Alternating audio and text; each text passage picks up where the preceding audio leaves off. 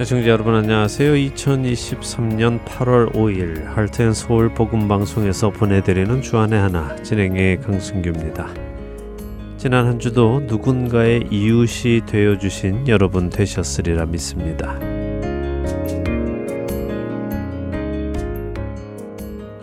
(8월입니다) 올여름 그 어느 때보다 덥다고 하지요 이곳 아리조나도 가장 더운 여름으로 기록될 만큼 연일 뜨거운 태양이 내리쬐는 여름을 보내고 있습니다.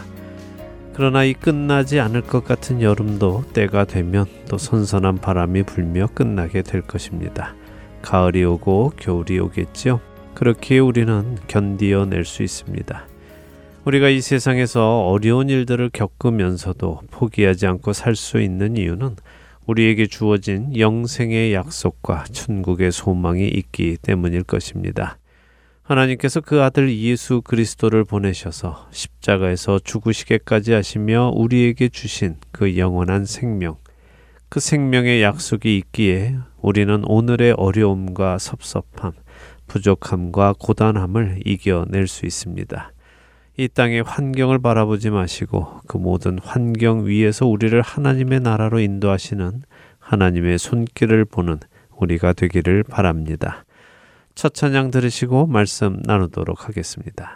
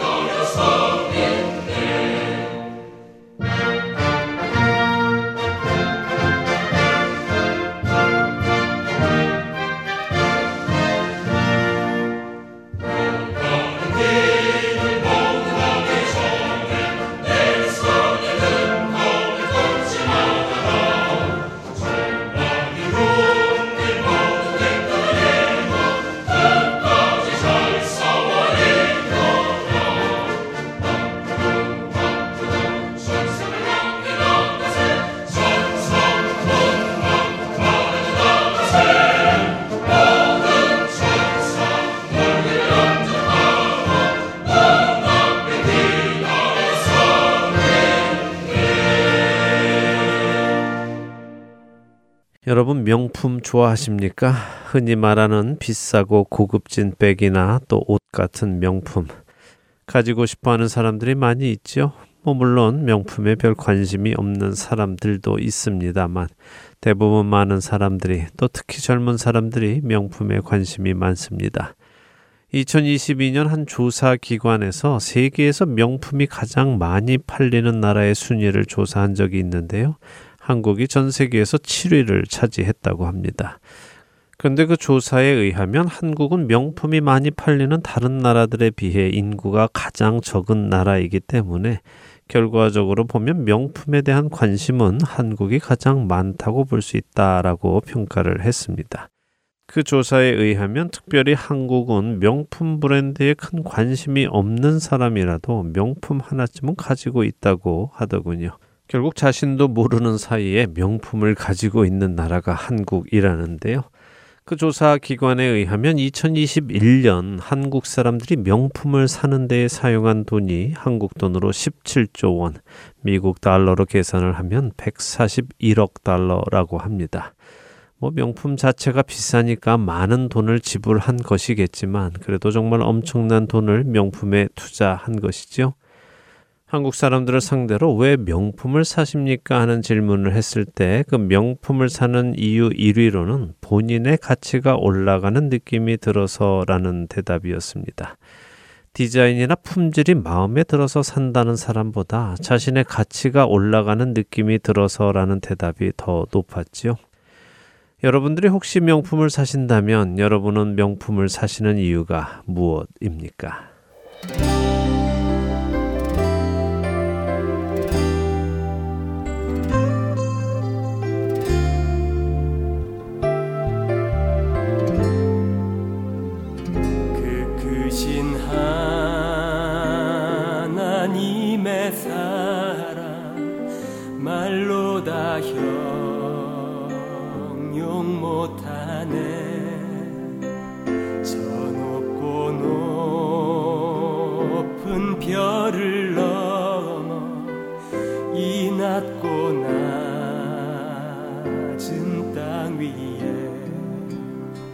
죄범한 영혼 구하려 그 아들 보내사 화목제로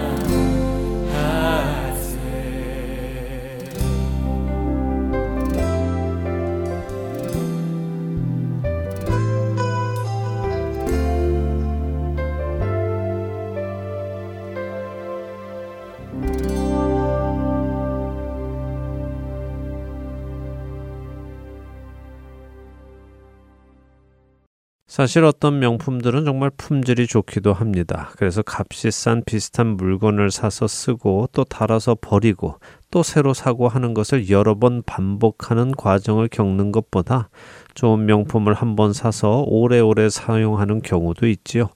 이런 경우는 오히려 명품을 사는 것이 알뜰한 일이기도 합니다. 예를 들어 매년 100달러짜리 물건을 사는 것보다 한 번에 1000달러짜리 물건을 사서 몇십 년을 쓴다면 말입니다. 하지만 명품을 사는 이유가 이런 품질 때문이 아니라 명품을 삼으로 인해 자신의 가치가 올라간다고 느끼는 것이라면 그리고 그것이 자신과 다른 사람을 구분 짓는 이유에서라면 그것은 옳지 않은 일입니다.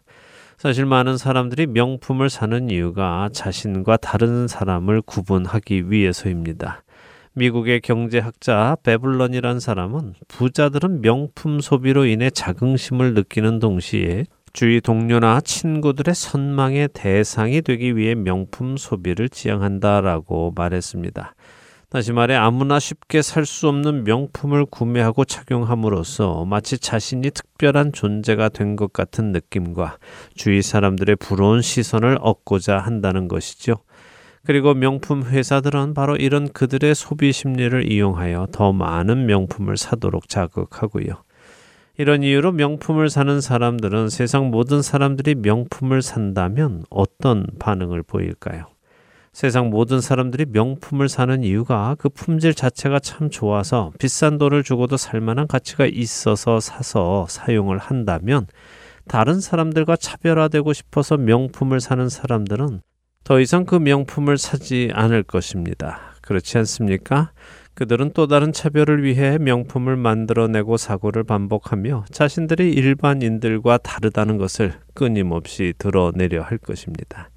만일 이러한 생각이 우리 안에도 있다면, 다시 말해 명품의 품질이 정말 좋아서 사용하는 것이 아니라 단순히 남들과 차별화하고 싶은 생각이 있는 사람이라면 큰 문제를 겪을 수 있습니다.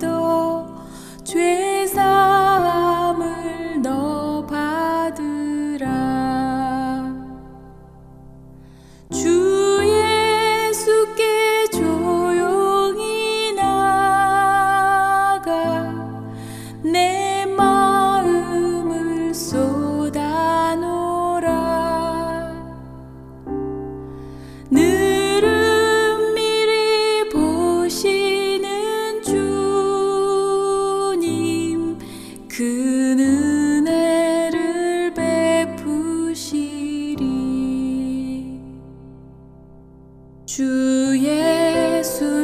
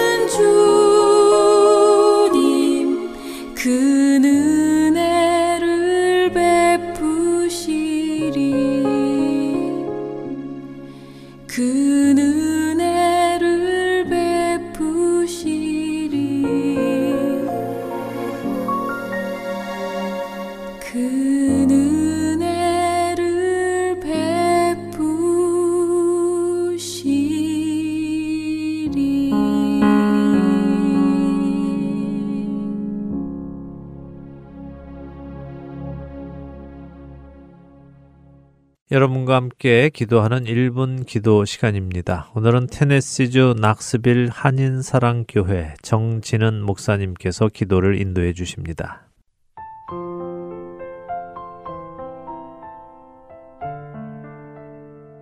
하트앤 서울 복음방송 1분 기도 시간입니다. 저는 낙스빌 한인사랑교회를 섬기는 정진은 목사입니다. 오늘은 켄터키 루이즈벨에서 매년 개최되는 여름 난민 선교인 IKC를 위해 기도했으면 좋겠습니다. International Kids Camp입니다. 아, 이 루이빌에는 3만 명이 넘는 난민들이 있다고 합니다. 그 난민들 가운데는 엄청난 숫자의 아이들이 있고요. 그 아이들을 위해서 캠프를 여는 귀하고 복된 선교의 장입니다.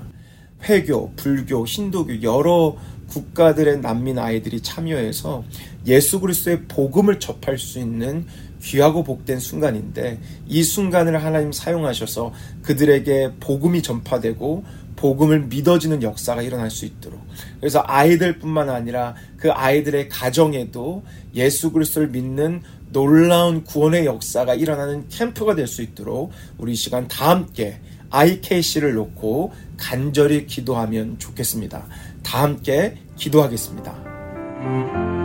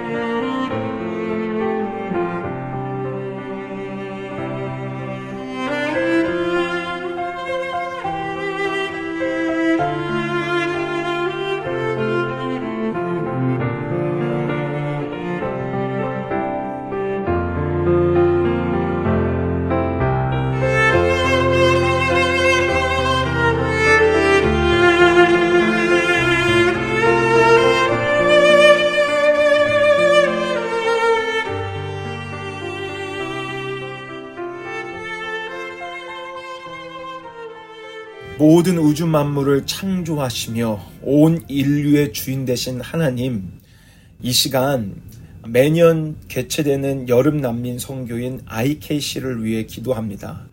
하나님 루이빌에 수많은 난민들을 보내셨습니다. 그들에게 복음을 전할 수 있는 이 캠프를 열게 해주셔서 감사합니다. 회교, 불교, 힌두교, 예수님을 한 번도 들어보지 못한 아이들이 그 캠프에 참여합니다. 주님, 앞서가서 준비하여 주시고 그 아이들의 마음의 밭을 경작하여 주셔서 그들의 인생 속에서 가장 귀하고 복된 예수 그리스도를 만나게 되는 캠프가 되게 허락하여 주옵소서. 그리고 그 캠프를 사용하셔서 아이들에게 복음이 전달될 뿐만 아니라 아이들에게 전한 복음이 가정에게까지 흘러져서 이 땅에 보낸 그 난민들이 허수로 살아가는 것이 아니라 우리의 가장 존귀하신 예수님을 믿고 복된 삶으로 거듭날 수 있도록 하나님 이 캠프를 사용하여 주옵소서. 하나님 기대합니다. 복음의 놀라운 능력을 그 캠프 위에 발하여 주옵소서. 감사를 드리오며 우리의 만왕의 왕이 되시며 놀라운 복음의 역사를 일으켜 주실 우리 주 예수 그리스도의 이름으로 간절히 기도하옵나이다. 아멘.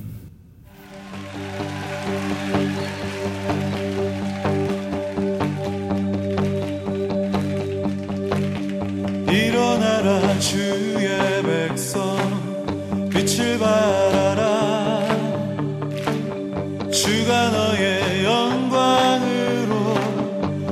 사실이라 일어나라 주의 백성 빛을 발하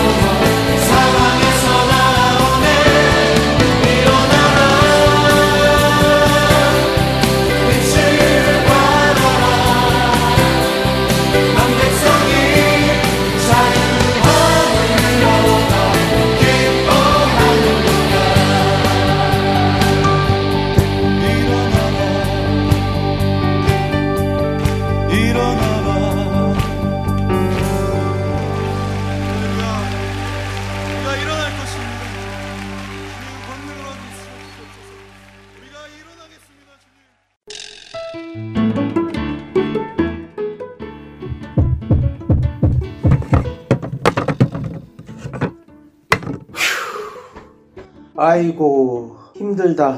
여보, 정말 수고 많았어요. 그게 마지막 짐이죠? 음, 이제야 이사가 끝났네. 당신은 이제부터 정리해야 되니 한동안 힘들겠네요. 어, 괜찮아요. 천천히 짐 풀면서 정리하면 돼요. 정말 수고했어요. 아참, 하트앤서울 복음방송에 새집 주소 알려줬어요? 짐은 천천히 풀어도 되지만 집 주소 바뀐 것은 빨리 알려줘야 CD가 배달이 오죠. 어머, 이사하느라 정신이 없어서 깜빡했네요. 지금 당장 전화해서 알려드려야겠어요. 602-866-8999 주소나 전화가 변경되었을 때 저희에게 알려주시면 큰 도움이 됩니다.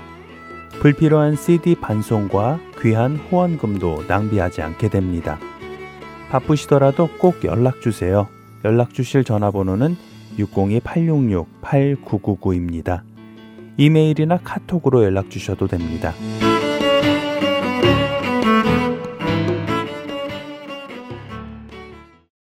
할텐 서울 복음 방송은 인터넷 www.hartenseoul.org를 통해 매주 토요일 4시간의 한국어와 1시간의 영어, 1시간의 일본어로 복음을 전하는 선교 회입니다.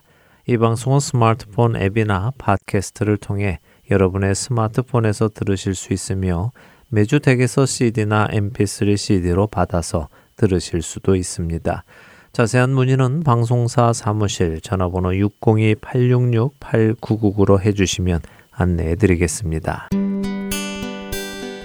기쁜 소식 사랑으로 땅끝까지 전하는 아랜소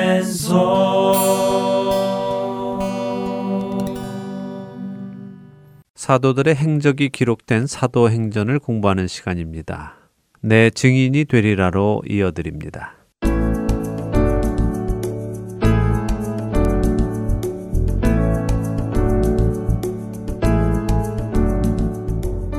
애청자 여러분 안녕하세요. 사도행전을 공부하는 시간입니다. 내 증인이 되리라 진행의 백성희입니다. 네, 여러분 안녕하세요. 강승규입니다. 사도행전 8장까지를 보면서 예루살렘에서 시작된 구원의 소식이 사마리아와 타국에 있는 유대인에게까지 전달되는 모습을 보았습니다. 네.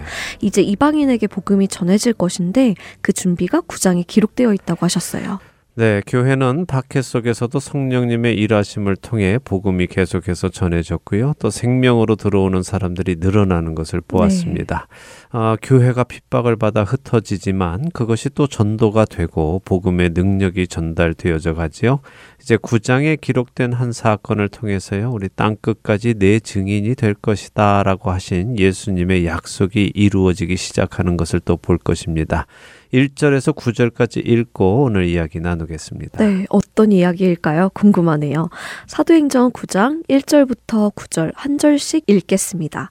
사울이 주의 제자들에 대하여 여전히 위협과 살기가 등등하여 대제사장에게 가서 담에색 여러 회당에 가져갈 공문을 청하니 이는 만일 그 도를 따르는 사람을 만나면 남녀를 막론하고 결박하여 예루살렘으로 잡아오려 함이라.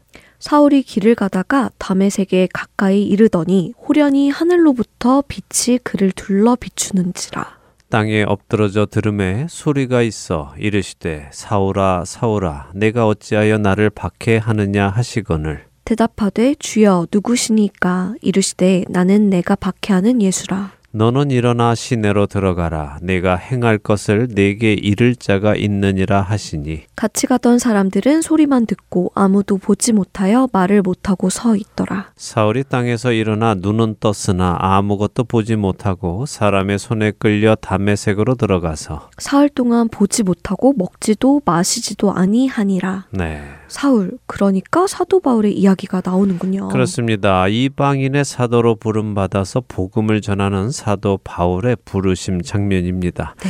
자, 흥미로운 장면이죠. 네. 교회를 핍박하고 예수 그리스도를 핍박하던 자를 부르셔서 복음을 전하게 하시는 하나님의 놀라우신 반전을 보게 됩니다.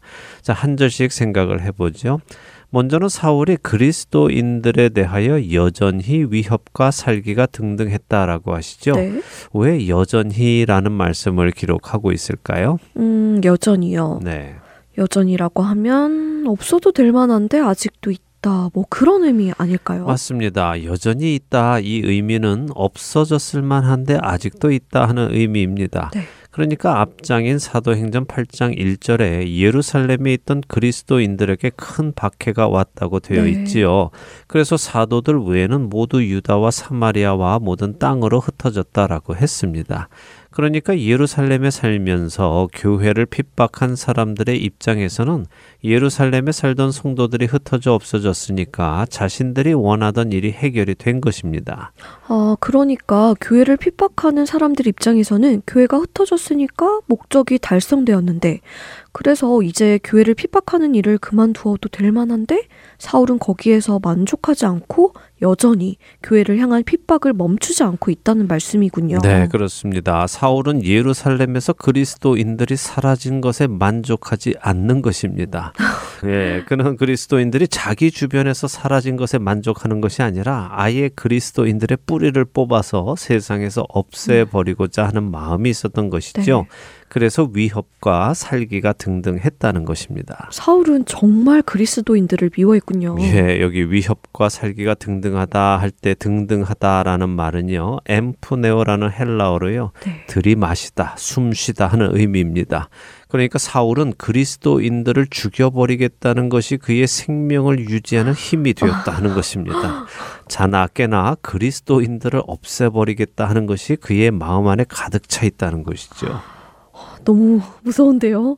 그런데 사울은 왜 이렇게까지 그리스도인들을 미워하는 것일까요? 네, 그게 참 중요한 포인트입니다. 자, 교회를 핍박한 대제사장들이나 바리새인들은 단순히 자신들의 유익에 해가 되는 교회를 몰아내는 데 목적이 있었습니다. 그래서 이렇게 예루살렘에서 몰아내었으니까 당장 자신들에게 있던 해가 없어지니까 괜찮았지요. 그런데 사울은 달랐습니다. 그는 그리스도인들을 미워했습니다. 자신의 어떤 유익에 해가 되어서 그런 것이 아니었지요.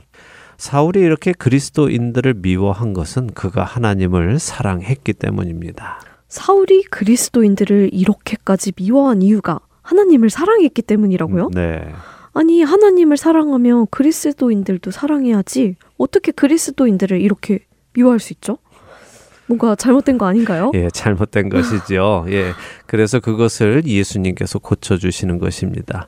사실 대제사장들이나 다른 바리새인들은 하나님을 사랑하지 않았습니다. 그들은 자신들을 사랑했지요. 그래서 자신들의 유익에 해가 되는 것을 제거했을 뿐입니다. 그런데 사울은 하나님을 사랑했습니다. 그런 그에게 예수와 예수를 따르는 자들은 이단이었습니다. 그가 아직 복음을 몰랐기 때문에 자신이 하나님의 아들이라고 주장을 했던 예수와 그를 따르는 이 그리스도인들이 이단으로 보인 것이죠. 하나님을 모독하는 사람들로 보인 것입니다. 그래서 그는 하나님을 사랑하기 때문에 하나님께 대항하는 이런 잔당들을 아주 뿌리 뽑아 없애버리겠다고 생각한 것입니다. 하나님을 사랑해서 하나님을 향한 충성심은 있었군요. 네. 물론 그 방향이 잘못되긴 했지만요. 예, 그래서 그 잘못된 방향을 예수님이 바로 잡아주시는 것입니다. 그가 아직 잘 몰라서 이런 일을 하지만 하나님을 향한 사랑 하나는 확실했기 때문에 그는 부르심을 받은 것이죠. 네. 자, 계속 보지요. 하나님 나라의 해가 된다고 생각되는 이 그리스도인들을 없애기 위해서 사울이 누구를 찾아갑니까? 대제사장이요. 네, 대제사장은 사두개인이라고 여러 번 말씀드렸지요. 네. 사울은 바리새인입니다. 사두개인과 바리새인은 서로 적대적인 관계였다고 말씀을 드렸습니다. 네. 근데 이 둘이 지금 하나가 됩니다. 왜요? 공공의 적이 생겨서 그렇겠죠. 예, 이것도 아주 중요한 포인트죠. 세상에서 서로 으르렁거리고 살아가도 공공의 적이 생기면 서로 손잡을 수 있습니다. 지금의 세상이 서로 의견이 안 맞아서 다투고 싸우고 하다가도요, 공공의 적, 곧 하나님 나라를 대적하기 위해서는 하나가 될 수 있는 것입니다. 이것은 앞으로도 예수님이 오시는 그날까지 더욱 강하게 나타날 것입니다. 그래서 우리 그리스도인들은 세상으로부터 핍박을 받을 받을 것임을 기억해야 합니다. 자, 사울은 대제사장을 찾아가서 다메섹에 있는 여러 회당에 가져갈 공문을 요청을 합니다. 다메섹이란 도시는요, 예루살렘에서부터 북서쪽으로 약 125마일 정도 떨어진 곳입니다. 음, 꽤 머네요. 네, 꽤 멀죠. 네. 그런데 이 다메섹에는 유대인들이 많이 옮겨가서 살고 있습니다. 약 4만에서 5만 명 정도가 살고 있었다고 하는데요. 네. 예수님 당시에 예루살렘에 살던 유대인이 약 8만 명 정도 되었다고 하니까 상당히 많은 유대인들이 다메섹에 살고 있었던 음. 것이죠. 네. 이 다메섹에는 유대인 회당만도 약 30개가 있었다고 합니다. 예루살렘에서 흩어진 그리스도인들이 많이 모여 있는 다메섹까지 쫓아가서 그리스도인들을 다 잡아 뿌리 뽑겠다는 것이군요. 그렇죠. 사울은 그곳에 가서 그 돌을 따르는 사람들을 다 잡아 오겠다고 합니다. 네. 자, 한국어로 보면 그 돌을 따르는 사람들 곧 그리스도의 길을 따르는 사람들이라는 의미로 들려서요. 그래도 어느 정도 믿음이 있는 그리스도인들을 표현하는 것처럼 들립니다만 원어를 보면요. 그 길에 있는 이런 의미입니다. 그러니까 예수 그리스도의 길에 있기만 해도 열심히 따르지 않아도 그냥 그 길 위에 기웃거리기만 해도 다 잡아 버리겠다는 것이죠. 사울은 정말 자기 일에 열심인 사람이네요. 왜 그렇게 그가 열정적으로 그리스도를 위해서 사역했는지도 이해가 됩니다. 네, 그렇습니다. 그의 방향을 잘 바꾸어 주셔서 그의 열정이 하나님 나라를 위해 쓰임 받는 것이죠. 네. 자, 이렇게 사울이 그리스도인들을 잡을 공문을 가지고 다메섹으로 가는데요. 다메섹 거의 다 갈 즈음에 그의 목적인 그리스도인들을 다 잡아 죽이려는 일이 이루어질 즈음에 그의 계획은 이루어지지 않습니다. 대신 하나님의 계획이 이루어지는 일이 일어나지요. 네. 호련히 하늘로부터 빛이 그를 둘러쌉니다. 그 빛 앞에 사울은 즉시 땅에 엎드러지죠. 어, 그랬더니 하늘로부터 소리가 들립니다. 어떤 소리였습니까? 사울아 사울아 내가 어찌하여 나를 박해하느냐 하는 음성이네요. 네, 자 생각해 보지요. 사울은 누구를 핍박했습니까? 그는 그리스도인들을 핍박했고 교회를 핍박했습니다. 그런데 예수님은 사울에게 네가 나를 핍박했다라고 하시죠. 그리스도인들이 곧 예수님이시고 교회가 곧 예수님이라는 말씀이네요. 그렇습니다. 그래서 성경은 교회가 그리스도를 머리로 한 그분의 몸이다라고 하시고요. 우리 그리스도인들이 그분의 몸이다. 각 지체다라고 하시는 것입니다. 제가 그리스도인이라는 것이 다른 의미로 다가옵니다. 저 역시 예수님의 몸이고 예수님의 일부라는 말씀인 것이잖아요. 네. 갑자기 감동과 함께 부담도 다가오는데요. 그렇죠. 예, 네. 맞습니다. 우리 그리스도인들이 이 사실을 기억하며 살아가야 하는 것입니다. 네. 나와 그리스도께서 다른 존재가 아니라 그분이 나의 머리이시고 나는 그분의 몸의 일부로 음. 연결되어 있다는 것. 나의 정체성은 예수님이시라는 것. 그리고 나와 함께 연결된 그리스도인들 역시 예수님의 몸의 일부라는 사실을 기억하며 살아갈 때 세상을 살아가는 우리의 자세가 달라질 것입니다. 지체가 서로를 미워하고 헐뜯고 해서는 안 되겠죠? 네, 그렇네요. 우리가 서로가 하나로 이어져 있다는 사실을 늘 기억하며 살아가야겠습니다. 네, 이렇게 사울아, 내가 어찌하여 나를 박해하느냐라는 음성이 들리자 사울이 놀라서 묻습니다. 주여 누구십니까? 하고 묻지요. 네. 자, 여기 주여라는 헬라어 퀴리오스는 물론 주인을 뜻하는 단어이고 예수님을 부를 때에 사용하는 단어이기도 합니다 만 주여라고 했다고 해서 그것이 꼭 예수님을 지칭하는 단어는 아닙니다. 이 부분을 오해 없이 알고 계셔야 성경을 읽어 나가며 오해하지 않는데요. 노예들 역시 자신들의 주인을 퀴리오스 곧 주님이라고 불렀습니다. 또 일반적으로 상대를 높여 부를 때에도 사용된 단어입니다. 한국어로 보면 선생님이라는 단어가 있습니다. 네. 한국어로 선생님은 무슨 뜻입니까? 선생님은 학교에서 학생들을 가르치시는 분이죠. 그렇죠. 자, 그렇지만 우리는 선생님이라는 호칭을 상대가 누군지 잘 모를 때에 그분을 어떻게 호칭해야 좋을지 모를 때에도 사용합니다. 네. 예를 들어서 아유 선생님 올해 연세가 어떻게 되세요 하는 식으로 사용하지요. 그분의 직업이 선생님이 아니라 하더라도 말입니다. 네, 맞습니다. 네, 그렇기에 여기 사울이 주여 누구십니까 하고 묻는 것은 사울이 이 음성의 주인공이 누구인지 모르기 때문에 사용한 호칭이지 예수님을 알아봤거나 하나님이라고 생각해서 하는 호칭은 아닌 것입니다. 만일 그가 알아보았다면 누구시냐고 묻지 않았겠죠. 네, 당연하겠죠. 네, 이 당연한 이야기를 드리는 이유는 어떤 학자들은 사울이 예수님을 즉시 알아보았다라고 설명하기도 하기 때문에 드린 것입니다. 네. 그래서 주님이라는 말만 나온다고 해서 그것이 예수 그리스도를 의미하는 것은 아니다라는 말씀을 드리는 것입니다. 네. 자, 이렇게 사울이 주여 누구시니까 하고 묻자 그 음성의 주인공이 답하십니다. 나는 내가 박해하는 예수다라고 하시죠. 오, 그 음성을 듣고 사울이 얼마나 놀랐을까요? 자기가 지금까지 그렇게 미워해서 죽이려고 하는 그 그리스도인들이 따르는 예수님이 이렇게 말씀하시니까요. 그러며 자신은 지금껏 하나님을 사랑한다고 생각하면서 그런 하나님의 눈앞에 가시 같은 존재들인 이단 음. 예수와 그 잔당들을 하나님을 위해 싹 쓸어버리겠다고 생각하고 이렇게 하고 있었는데 네. 그 예수님이 빛 가운데 음성으로 나타나시며 나는 네가 박해하는 예수다.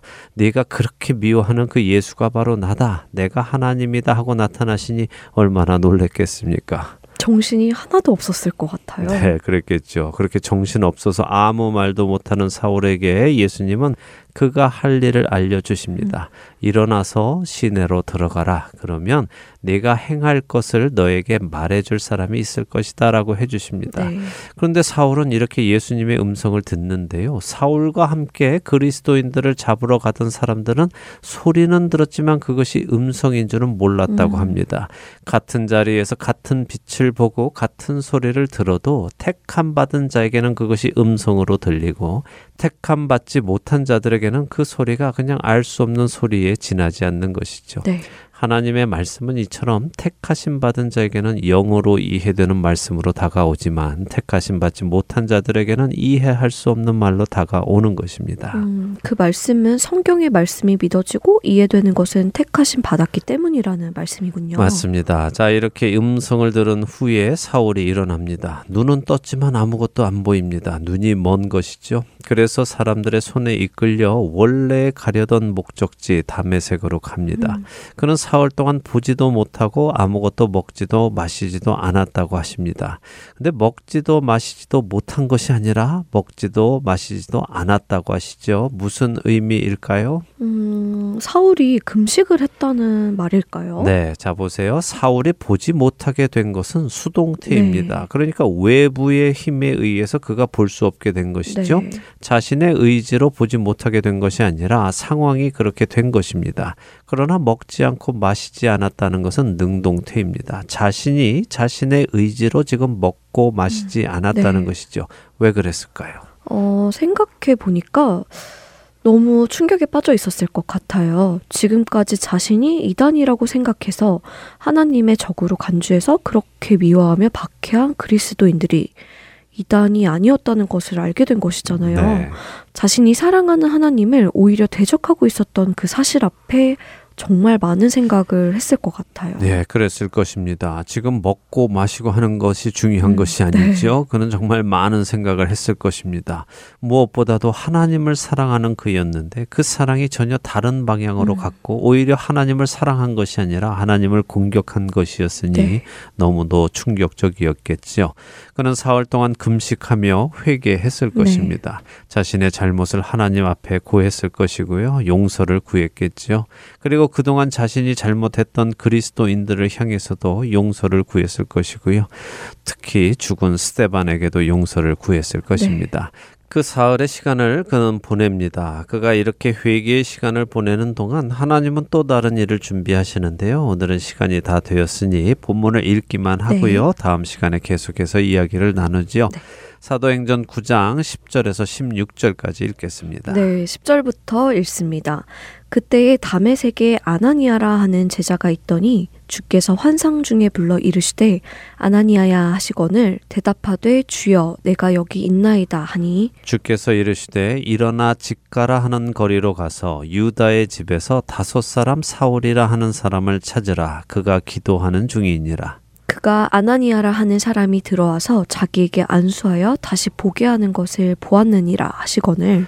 아나니아가 대답하되 주여 이 사람에 대하여 내가 여러 사람에게 듣사온즉 그가 예루살렘에서 주의 성도에게 적지 않은 해를 끼쳤다 하더니 여기서도 주의 이름을 부르는 모든 사람을 결박할 권한을 대제사장들에게서 받았나이다 하거늘. 주께서 이르시되 가라 이 사람은 내 이름을 이방인과 임금들과 이스라엘 자손들에게 전하기 위하여 택한 나의 그릇이라 그가 내 이름을 위하여 얼마나 고난을 받아야 할 것을 내가 그에게 보이리라 하시니 자, 담의색으로 살기가 등등해서 오던 사울에게는 예수님께서 이렇게 빛으로 나타나셔서는 그에게 말씀하셨고 그의 눈이 보이지 않도록 하시는 일이 있는 동시에 네. 그가 가려고 했던 담의색에는 아나니아라 하는 그리스도인을 주님께서 환상 중에 부르십니다. 어, 이 아나니아는 전에 집한 돈을 가지고 성령을 속였다가 죽은 아나니아와 삽비라 부부의 이름과 같은 이름일까요? 예, 맞습니다. 같은 이름입니다. 어, 네. 물론 동명이인이지요. 예, 그때도 나눈 것처럼 아나니아라 하는 이름은 여호와는 은혜로우시다. 여호와께서 네. 은혜를 주셨다 하는 의미입니다.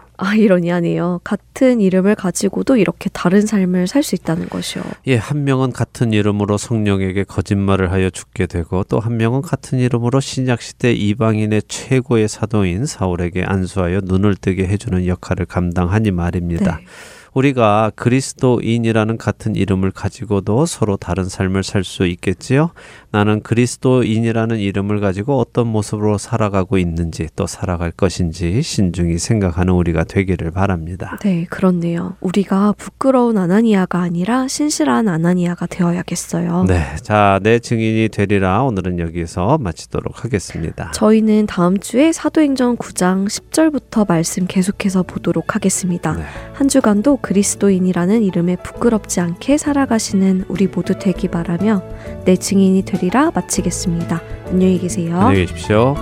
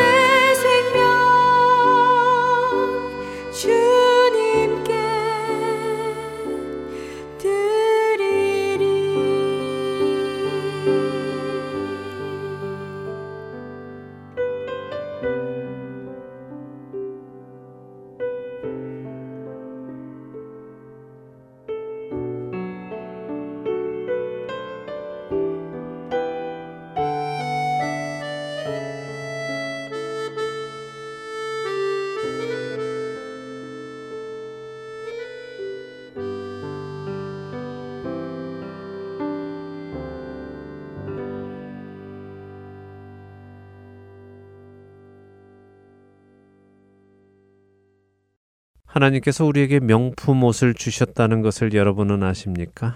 아담과 하와는 범죄한 이후 스스로 무화과 잎을 엮어 자신들의 부끄러운 몸을 가리는 옷을 만들었습니다. 그러나 하나님께서는 그들에게 동물의 가죽으로 옷을 만들어 그들의 부끄러움을 가려 주셨지요. 그리고 하나님은 우리 믿는 모든 자들에게 그 아들 예수 그리스도의 의의 옷을 만들어 입혀 주셨습니다. 우리의 모든 죄를 예수 그리스도의 옷으로 덮어 주셨지요. 이보다 더한 명품은 없습니다. 근데 여러분은 이 예수 그리스도의 옷을 입고 살아가는 것에 대해 감사하며 살아가십니까? 혹시 이 명품이 모든 믿는 자에게 값없이 주시는 하나님의 선물이기에 별로 가치가 없다고 생각하고 계시지는 않는지요? 아무나 믿는 사람이라면 다 거저주는 옷이기에 명품이라는 생각이 안 드십니까? 만일 명품을 사는 이유가 내가 다른 사람들과 다르다는 것을 나타내고 싶어 하는 사람이라면 그 사람은 믿는 모든 자에게 구별 없이 베푸시는 하나님의 은혜가 그리 탐탁지 않을 것입니다. 그분이 입혀주시는 의의 옷이 그리 고맙지 않을 것입니다. 죄를 열 가지 지은 사람이나 죄를 백 가지 지은 사람이나 다 똑같은 의의 옷을 입혀주신다는 것에 불만을 품을지도 모르지요. 나를 저런 지저분한 죄인들과 똑같은 취급을 해서 똑같은 옷을 주시다니 나는 죄를 덜 지었으니 나는 조금 더 특별한 옷을 주셔야 해라는 우둔한 생각을 할지도 모릅니다. 여러분은 여러분에게 하나님께서 입혀주신 예수 그리스도의 의의 옷, 그 기가 막힌 명품을 어떻게 사용하고 계십니까? 사실 우리는 우리가 많은 돈을 주고 산 명품은 혹시라도 상처가 날까 또 더러워질까 조심조심 다루지 않습니까? 비가 오면 진품 가방은 품에 안고 뛰어가며 짝퉁 가짜 가방은 머리 위로 올려 비를 막으며 달려간다는 농담도 있지 않습니까? 하나님께서 그 아들의 생명을 주고 입혀주신 그 옷을 우리는 어떻게 다루며 살아가는지요. 때가 묻지 않게 상처가 나지 않게 그 옷을 입고 점도 없고 흠도 없고 책망할 것이 없는 사람으로 살아가고 계십니까? 아니면 아무나 다 입는 옷이기에 그리 가치 있는 옷이 아닌 것처럼 생각돼서 지저분하게 이리저리 굴리며 살아가고 계시는지요? 자신이 입고 있었던 옷이 지극히 더럽고 불결하고 냄새나는 옷이었다는 것을 아는 사람만이 그 더러운 옷을 벗겨주시고 깨끗한 예수 그리스도의 의의 옷을 입혀주신 것에 감사할 수 있을 것입니다. 또한 그 가치를 알고 그 명품을 잘 관리할 것입니다. 사랑하는 할텐 서울 복음방송 애청자 여러분. 세상에 있는 명품들은 우리가 열심히 일을 해서 돈을 모으면 살 수 있습니다. 근데 우리가 그렇게 열심히 일을 해서 돈을 모아 그 명품을 산다 하더라도 사실 그 명품 회사의 사장들은 우리에게 관심이 없습니다. 우리가 그 물건을 잘 쓰는지 안 쓰는지에도 관심이 없고 그저 우리가 또 다른 명품을 사게 만드는 것에 관심이 있을 뿐입니다. 그러나 우리 하나님께서 주신 명품은 우리가 아무리 열심히 일을 하여 돈을 모은다고 해도 결코 살 수 없습니다. 우리가 결코 살 수 없기 때문에 하나님께서는 값없이 우리에게 그 명품을 주신 것입니다. 그리고 그 명품 옷을 우리에게 주신 분은 우리에게 깊은 관심이 있으십니다. 깊은 관심뿐 아니라 우리를 사랑하십니다. 그 아들을 내어주실 만큼 사랑하십니다. 비록 이 옷을 셀 수 없는 수많은 성도들이 모두 입는다고 해서 가치가 낮은 것은 아닙니다. 이 옷을 입게 해주신 것만으로도 우리는 우리의 모든 것을 드려 감사해야 할 것입니다. 우리에게 주신 그 옷을 입고 우리에게 주어진 삶을 살아가는 자들이 되기를 원합니다. 또한 너희가 이 시기를 알거니와 자다가 깰 때가 벌써 되었으니 이는 이제 우리의 구원이 처음 믿을 때보다 가까웠음이라. 밤이 깊고 낮이 가까웠으니 그러므로 우리가 어둠의 일을 벗고 빛의 갑옷을 입자.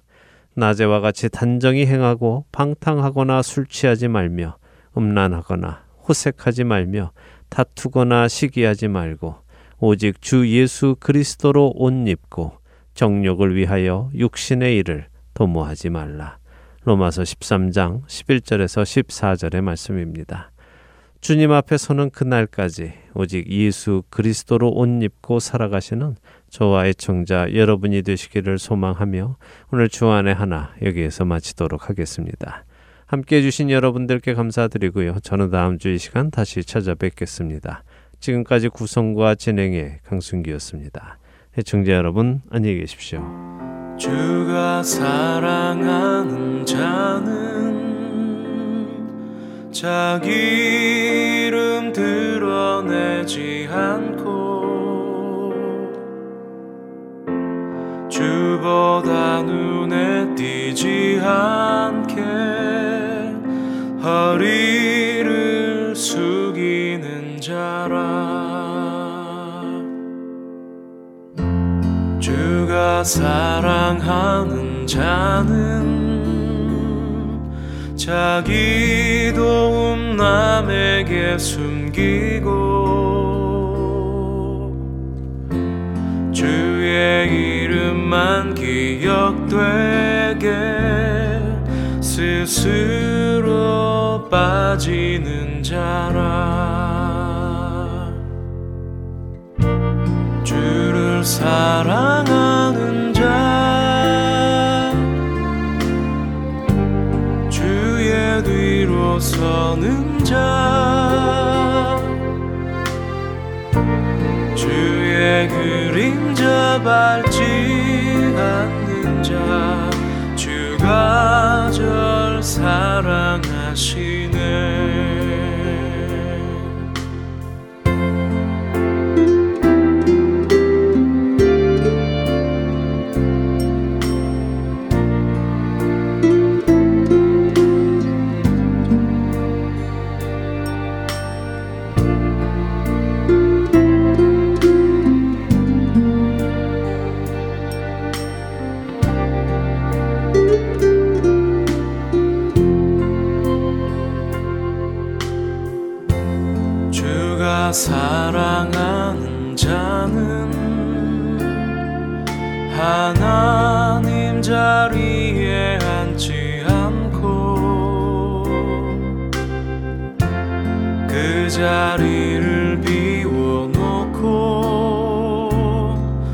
자기 자리에 앉는 자라. 주가 사랑하는 자는 자기 길을 고집하지 않고 주가 열어주실 때까지